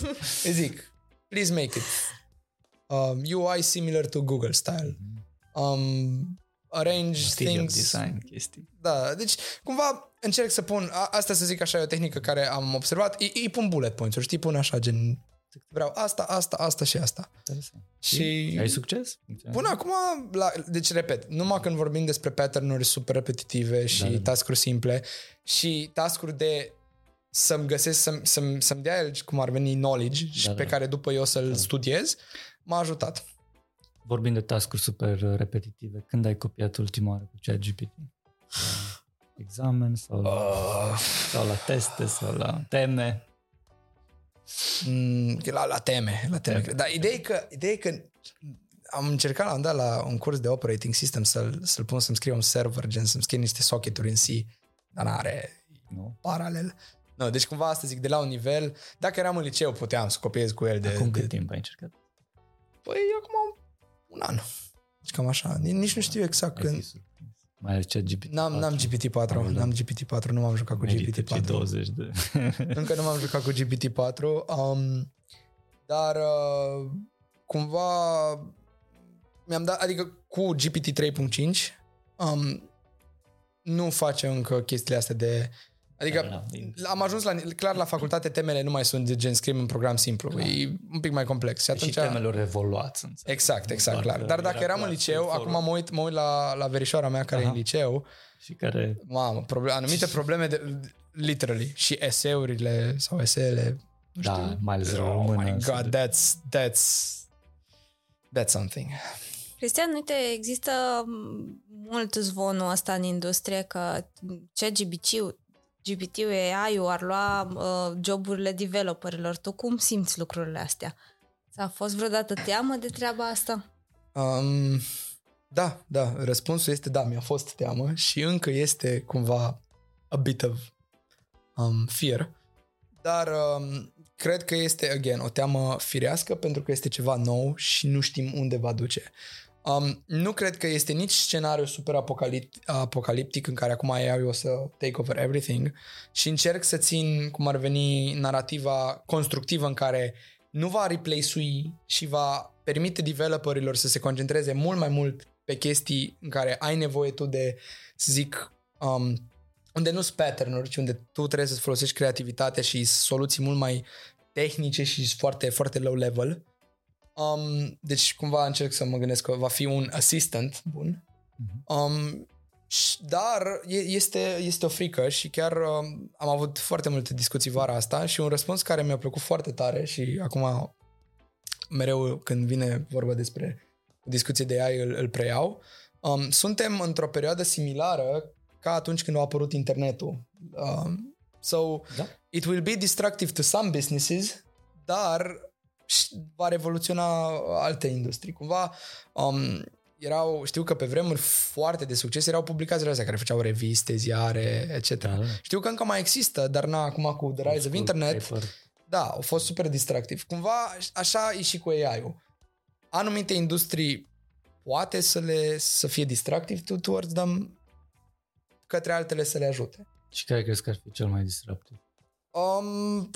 Unde ar fi cel mai distractiv? Spre exemplu, unde mi se pare că ar putea să fie, acum nu știu din termen legal să zic așa, dar tot ce înseamnă partea asta de notariat, de documente, that's just patterns and repetitions. Deci acolo mi se pare că ar avea un potențial disruptiv. Clar, pe tot ce înseamnă domeniul artistic n-are nicio șansă, pentru că de fapt, adică, ok, is art generated by AI considered art? Și asta e un subiect de discuție intens. So, eu, cumva intuiția mea e că pe chestii care înseamnă gen art, still AI-ul e safe, și inclusiv pe partea de programare mi se pare că va boosta mult productivitatea. Safe în sensul că o să preia ce fac oamenii sau nu? Nu cred că o să preia. Adică nu. Ai folosit Midjourney până acum sau ceva similar? Puțin, dar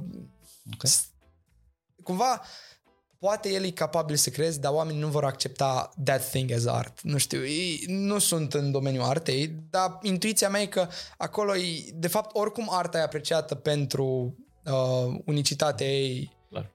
So, I don't know, cumva nu mi s-ar părea că acolo ar fi un domeniu super disruptiv. Înțeleg. Și, clar, cel mai safe domeniu este partea de, să zic așa, construcții, unde you can't really make AI build things. Deci trăim așa într-o paradigmă în care poate să ajungem în viitor să fie mai profitabil să ai, să zic așa, skill-uri hands-on decât să fii, să zic, programator. Nice. Există și eu. Andreea, mai vrei să pui tu ceva bombardări cu AI sau trecem la următoarea? Mergem mai departe. Hai să mergem mai departe atunci. Mai, Cristi, uite, avem aici o întrebare așa un pic mai, din nou, un pic mai deep. Imaginează-ți 3 lucruri definitorii pentru tine care au contribuit la cariera ta până acum. Zinile. Și hai să le dezvoltăm foarte pe scurt pe fiecare. Deci, care crezi că 3 lucruri sau ce consideri tu că e important pentru tine ca să ai o carieră bună de programator, basic? Good. Aș zice, deci prima care îmi vine în cap, și nu e neapărat numai pentru programator, mi se pare că e un sfat general valabil, oamenii din jurul tău sau calitatea oamenilor din jurul tău și mediul în care te învârți, asta e prima chestie, și contribuie foarte mult. Adică dacă te învârți într-un mediu în care ai oameni cu aceleași pasiuni și cu aceleași ambiții și cu aceeași vibe și energie, only great things can happen. Și acum, ca să detaliez, cu mine mereu am stat în mediul ăsta de oameni care sunt interesați, spre exemplu, nu numai în hai să facem lucrul X că ne va aduce beneficiu financiar Z. Mai degrabă, hai să facem, că e cool să învățăm, că îi aducem un impact, că we create something. So, asta zice că e pentru mine o conta foarte mult. Deci mereu m-am învârtit de oameni care aveau vise super, super nebune, super mari și m-au inspirat și pe mine să am visele astea. Deci oamenii care sunt pe lângă tine și în mod natural te influențează într-un fel sau deci clar, să zic așa, anturaj. Asta e prima chestie care... Atunci hai să mergem să pun un pic. Cum anume îți alegi anturajul? Sau dacă ești într-un anturaj nepotrivit, cum îți dai seama că ești într-un anturaj nepotrivit? Aici cred că, mai ales când vine vorba de tineri, to some sort și părinții au o influență și aici pot să cumva mulțumesc părinților mei că mereu mor ghidat spre sau mereu când o luam un pic pe ulei și începeam să am perioada mea, mi-am amintesc pe la 14 ani mă certam cu taică, mi explicam că el habar n-are cum funcționează viața, adică bă tata, lasă-te că îți explic eu, știi? Și cumva au fost răbdători și cumva mereu ca părinte mai multă experiență în viață sau ca om mai trecut prin viață poți să evaluezi, să vezi anumite persoane cu care stă, nu știu, copilul tău, if they're nice, if they're not nice. Și ce, au filtrat, au luat țita și au zis, hai. Nu, dar cumva când vedeau că o luam un pic spre, să zic așa, vorbeau cu mine și zicea, uite, nu e ok ce faci. Da, deci super constructiv. Da, și cumva construindu-mi filtrul ăsta așa, gen singur constructiv, am ajuns eu singur să-mi filtrez oamenii, să mă duc singur înspre medii de astea. Și tu având încredere în părinții. Da, clar, clar. doubt about it, chiar și în adolescența cea mai gravă. Erai ok. Știam clar, mă simțeam un pic neînțeles. Știam clar că-mi vor binele, dar mă simțeam foarte neînțeles. Okay. Și aveai senzația că le știi pe toate? Da, aia clar. Mai ales la perioada respectivă făceam dezbateri în liceu și începusem să gust și eu un pic din nu știu.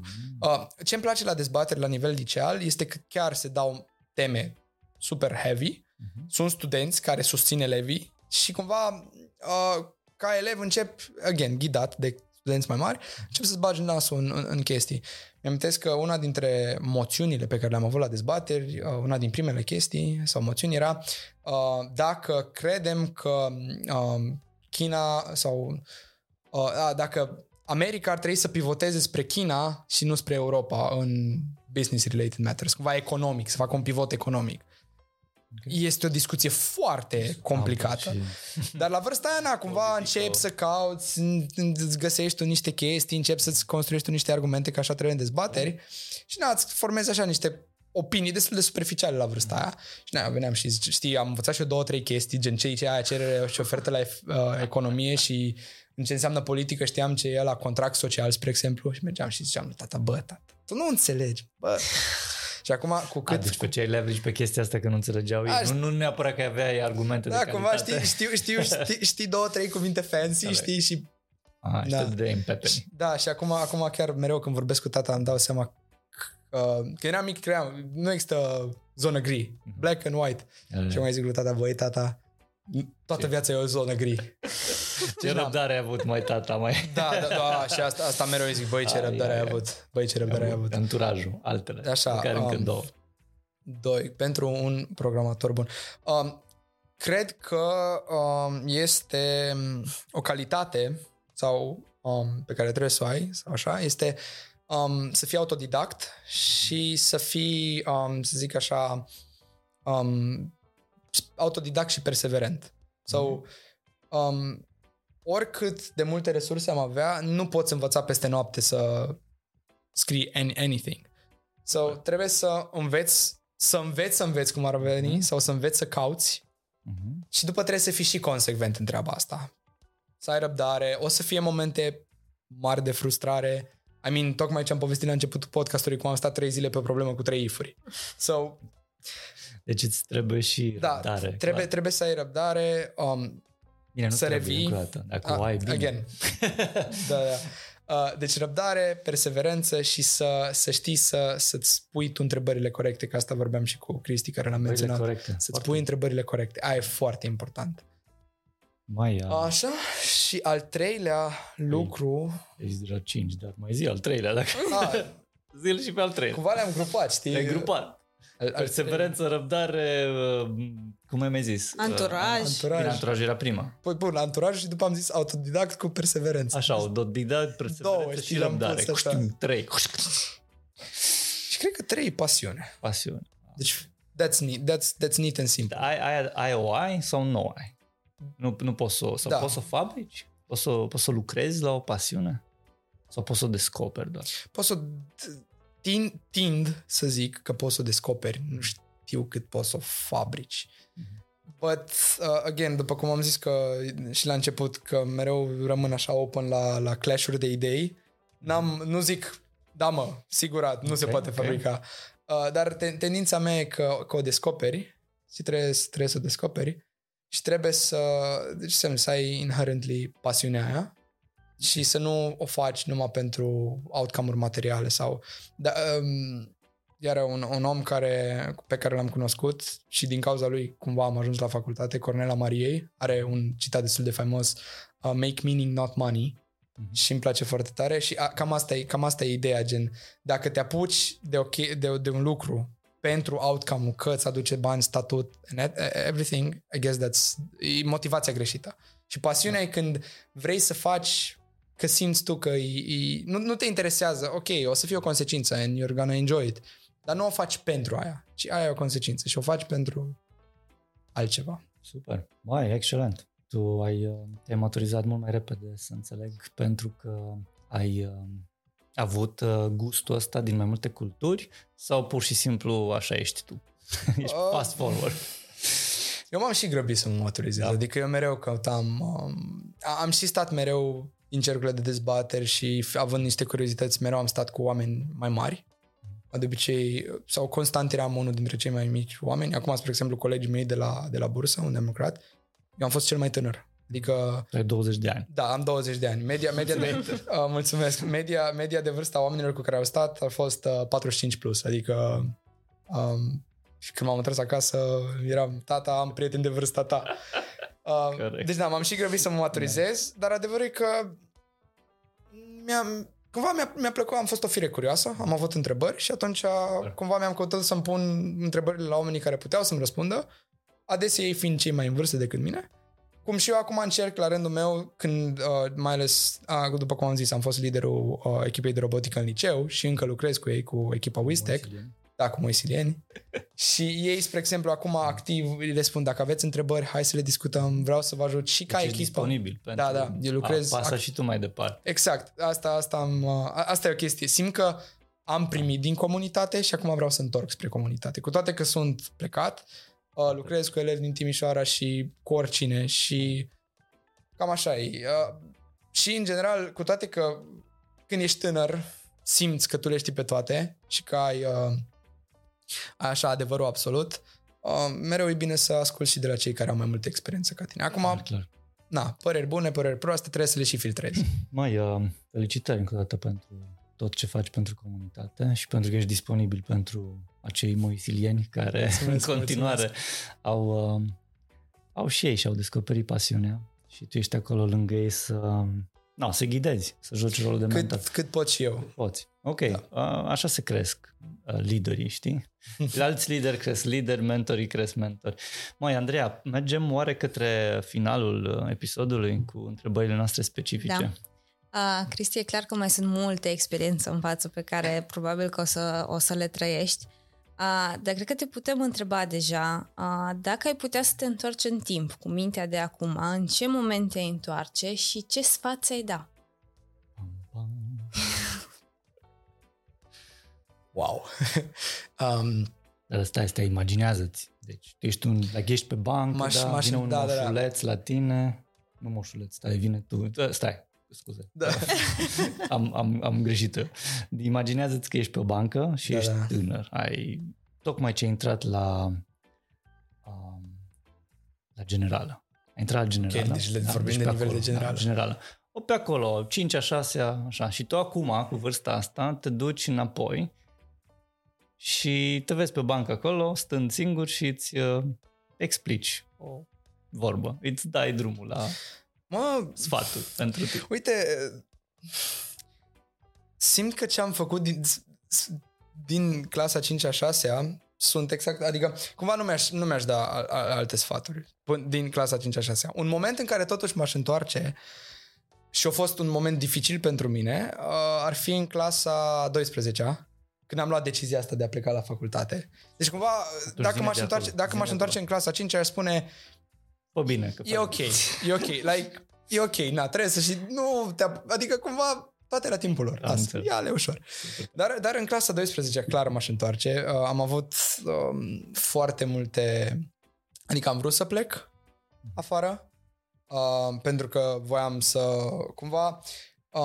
am avut hunger-ul ăsta, să zic așa, că ok, în Timișoara deja simt că fac lucruri, dar vreau să mă duc mai sus, să cunosc oameni mai mulți, mai ales că mă gândeam visele wild, Amazon, Twitter, Facebook, again, nu le găsești aici, dar uite, în Germania poate le găsești, deci a fost nivelul de mai sus.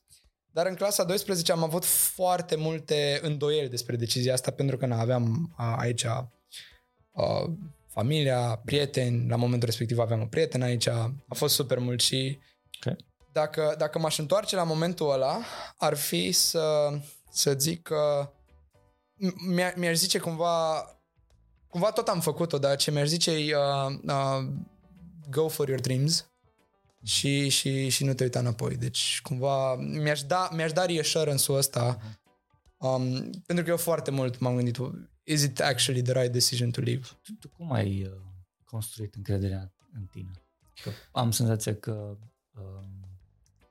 acolo, pe vremea aia, era, și tu ne-ai zis, Adina, era scârția un pic. Era foarte... Cum ai clădit-o? Mă uit acum în jurul meu, la unde sunt, ce oportunități am, la ce lucrez în momentul de față, și e un feeling că sunt unde trebuie să fiu. Adică nu-i da, punctual, ai bifat aia, ai făcut aia. Nu simți că ești un... E un feeling, da, nu, e un feeling. E un feeling că great things are happening and I deserve them. Eu simt că se întâmplă lucruri bune pe care le merit și cumva, întorcându-mă, m-aș duce și mi-aș zice... Go for your wildest dreams. Gen, asta la momentul respectiv eram foarte influențabil să nu plec. Aproape că n-am plecat. Am avut noroc că... puteai să-ți distrugi oportunitatea. Da, am avut noroc la momentul respectiv că și prietenii și prietena mea de la momentul respectiv m-a susținut în chestia asta. Super. Și le mulțumesc. Dar cumva eu, dacă aș putea să mă întorc, aș fi... și dacă nimeni nu crede în tine, dacă that's your dream, go for it. Deci asta ar fi... Bine, mă. Wow, și, super țapă. Scuze, Luci, ca să facem lucrurile puțin diferit, fiind și sezonul 2, te-aș întreba și puțin pe dos, dacă ai putea să mergi în viitor și să te întâlnești pe tine bătrân, ce te-ai întreba? Wow! Surprise, surprise! Dacă am reușit să construiesc eu compania mea și produsul meu, asta ar fi, deci, un la mână, dacă aș ieși din lumea corporate și am reușit eu să mă duc în lumea de startup, și doi, dacă am reușit să am un model de business în care am descoperit ceva nou și am creat ceva nou sau doar am exploatat anumite oportunități. Asta chiar sunt foarte curios, pentru că la momentul ăsta încă caut acel ceva nou care va fi mind-blowing și doar sunt curios dacă aș fi reușit. Asta ar fi o întrebare pe care aș avea. Foarte tare. Și dacă sunt fericit, asta. Overall, dacă sunt fericit, ar fi interesant. Acum, doar o mică paranteză, ai făcut ceva competiții pentru startup-uri, din câte am înțeles? Da, la facultate am fost organizator pentru, la momentul respectiv se numea Iacob Startup Competition, și am fost unul din 2 ani, deci 2 ediții am fost organizator. Și startup-urile din ce zonă veneau? Și ce fel de fondatori aveau startup-uri? All sorts. Deci nu era numai... Cumva... Pitching contest? Da, deci erau prima dată aplicau toată lumea, da. Trimiteau niște răspunsuri scurte la punctuale, gen ce faci așa. După, noi aveam 2 categorii de oameni, mentori care mentorau și juriu. Mentorii, de fapt, mentorii, imediat vorbim despre mentori, din astea 100 cât sunt, noi organizatorii eram o echipă de vreo 10 oameni care eram coordonatori. Aplica asta în Germania? Da, în Germania, în Germania. Okay. E cumva omologul Innovation Labs de aici? In a way, dar cumva, din câte știu, am participat odată la Innovation Labs, dar cred că și la Innovation Labs, eu am ca invitat cu echipa de robotică, deci n-am fost participant. Nu știu, la Innovation Labs, cred că tot este un proces de selecție ca să ajungi la faza finală. Sigur. Ok, then it's exactly the same. Deci e un proces de selecție și după 10 finaliști vin și au pitching-ul. Da. Deci cam așa. Mai trecem la întrebarea surpriză de la invitata noastră anterioară, Diana Țăran, și avem întrebare simplă, relativ. Ce carte sau tool simți tu că te-a ajutat cel mai mult în cariera asta ta de programator de până acum? Sau pentru că ești tânăr poți să zici și ce crezi că urmează să te... Deci sigurat Modern Operating Systems de la Tanenbaum și Computer Networks, sunt sigur că odată ce voi trece prin ele, deși sunt vreo 2000 de pagini de toate, aia va da în loc la un alt nivel. Cărți până acum de programare în afară de cursuri n-am citit. Deci dacă întrebarea e pur din programming perspective... Cărți/tools. Da, dar în domeniul programării, să zic așa. Domeniul carierei, cariera ta de programator. Cred că și chiar e aici și dacă chiar Atomic Habits. Pot să iau și chiar vreau să fac, poate, deci cartea asta, Atomic Habits,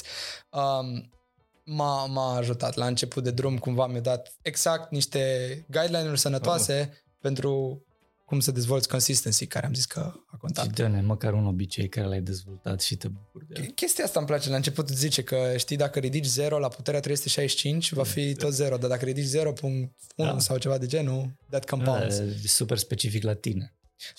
De ce obicei ești foarte încântat și mulțumit acum? Faptul că reușesc foarte mare constanță să fac sport. Deci de 5 ori pe săptămână în general, când sunt mai busy de 3 ori reușesc să mă țin. Ce fel de sport faci? Păi, în liceu și încă cumva...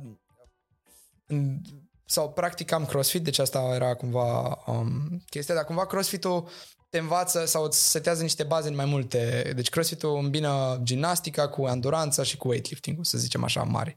Și cumva asta am făcut în liceu, am avut noroc de un antrenor extraordinar care mi este și mentor și m-a învățat din punct de vedere al, zic, mentalității multe. Personal trainer? Nu a fost personal trainer, am mers la o clasă, okay. El este și atlet, acum chiar... Da. Acum are o competiție, Eurex baftă. Mi-a pus niște baze. Deci cumva sportul m-a ajutat și fizic, dar și psihic mi-a setat niște chestii faine. Și na, am practicat CrossFit. La facultate am avut club de canotaj și m-am băgat pe canotaj, 2 ani am făcut canotaj. Și canotaj de la hardcore, de trezire la 6 dimineața, mers pe apă la 6 și un sfert. Asta am făcut 2 ani. Și acum, chiar sâmbătă asta, o să alerg la Spartan Race în Austria. Deci vara asta am fost mai mult pe alergare și una din obiectivele mele pentru anul viitor ar fi să fac un triatlon. Deci cumva am început cu de toate, în care am învățat bazele în fiecare și m-am dus acum ușor spre partea de enduranță. Să înțeleg că motivația din spate, că te simți bine și că un rush de am putea face un podcast întreg pe ce m-a învățat sportul, dar ar zice te simți bine fizic, okay. Ești sănătos și te învață, adică cumva dacă îl faci constant, te învață și disciplina. Okay. Deci sportul clar, again, pentru mine a fost un mare factor în viață. Poate ar fi trebuit să pun sportul la... Faceți sport, dar da, nu, asta îl zice. Mi-a spus un programator, un coleg de la lucru, mi-a zis trebuie să fii un om complet. Dacă ai numai the 50%, mi-a explicat cum el în tinerețe o ajuns să aibă boli autoimune, exact că băga foarte, foarte nebunește, numai cod. Și asta îmi zicea și el, măi, trebuie să și înveți, dar trebuie să fii sănătos și, na, mensana in corpore sano. Deci balansul ăsta, echilibru important și să înțeleg că tu l-ai găsit împreună cu sportul pe masă. Dacă aș spune că am găsit echilibru, aș fi încălcat. Deci cumva știu că e în aria asta, dar încerc mereu să-l caut. Mai Cristi, dă-ne tu o întrebare pentru următorul invitat și hai să finalizăm. Întrebare pentru următorul invitat. Invitat o să fie din zona asta de programare, software developer. Care crede că este limbajul, să zic așa, viitorului? Sau cumva sunt foarte interesat de chestia asta mai specifică, dacă Rust va înlocui C-ul. Deci cumva, nu vorbim despre web technologies, ci în partea asta de computing. Deci, okay. Din area Golang, C, C++, Rust, whatever it is. Aș vrea să distrug...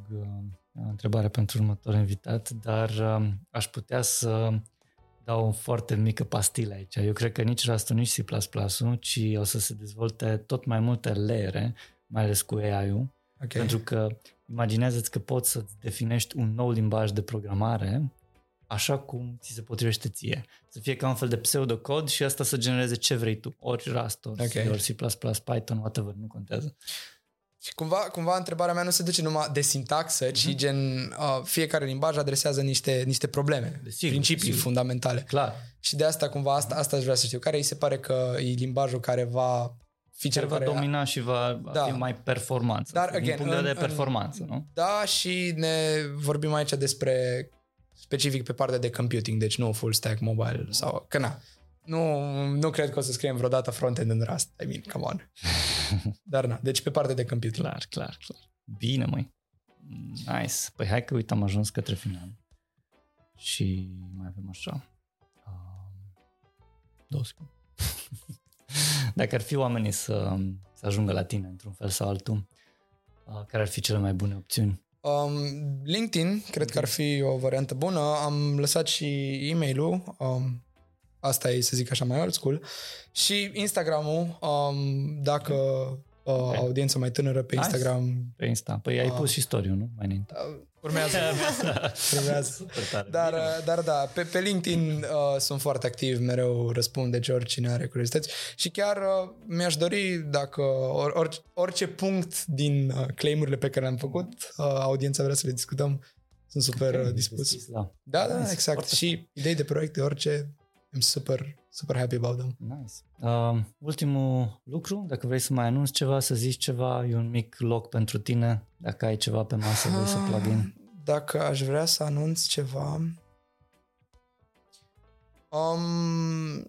nu la stadiul ăsta, dar ce aș vrea, sau să dau un mic shout-out dacă pot, sigur. Și asta aș vrea, este la moisilienii mei, la echipa de robotică de la Grigore Moisil, la echipa Wistex se numește. Din Timișoara. Da, din Timișoara și cumva aici este clar un mesaj targetat spre ei, dar și spre toate echipele de robotică și este un mesaj mai degrabă pentru companii și pentru cei mai mari, este să susțină tineretul și prin, să zic, financiar și non-financiar și mi-aș dori cumva să fie mai multă susținere în activitățile non-formale spre direcția asta. Super tare. Deci asta ar fi poate așa awareness plus echipa mea de suflet, go there, support them. Go moisilieni. Exact. Mulțumim frumos, a fost excelent. Mulțumesc mult de tot pentru invitație. Na, uite așa că am terminat și episodul ăsta. Vă reamintesc, în data de 5 și 6 octombrie în Timișoara se întâmplă conferința asta dragă nouă, se numește RevoJS. Se vorbește despre TypeScript, despre JavaScript. Ne-am bucurat să vă întâlnim în piele și oase acolo. Așa că intrați pe revojs.ro unde găsiți detalii despre speakeri, detalii mondială, o să fie foarte fain. De-abia aștept să vă întâlnesc, să vă întâlnim și să ne bucurăm de o experiență autentică de developer. Mulțumim că ne-ați ascultat, mulțumim invitațiilor, mulțumim echipei care a făcut acest podcast posibil. În urechile voastre s-a auzit Zeamă de Developer și au avut plăcerea de a vă fi host Andreea Rugescu și Lucian Corduneanu. Vă așteptăm cu o nouă experiență săptămâna viitoare. Dacă v-a plăcut, vă invităm să dați un share și un subscribe paginii noastre. Loved by Lunch, Power by SensiDev.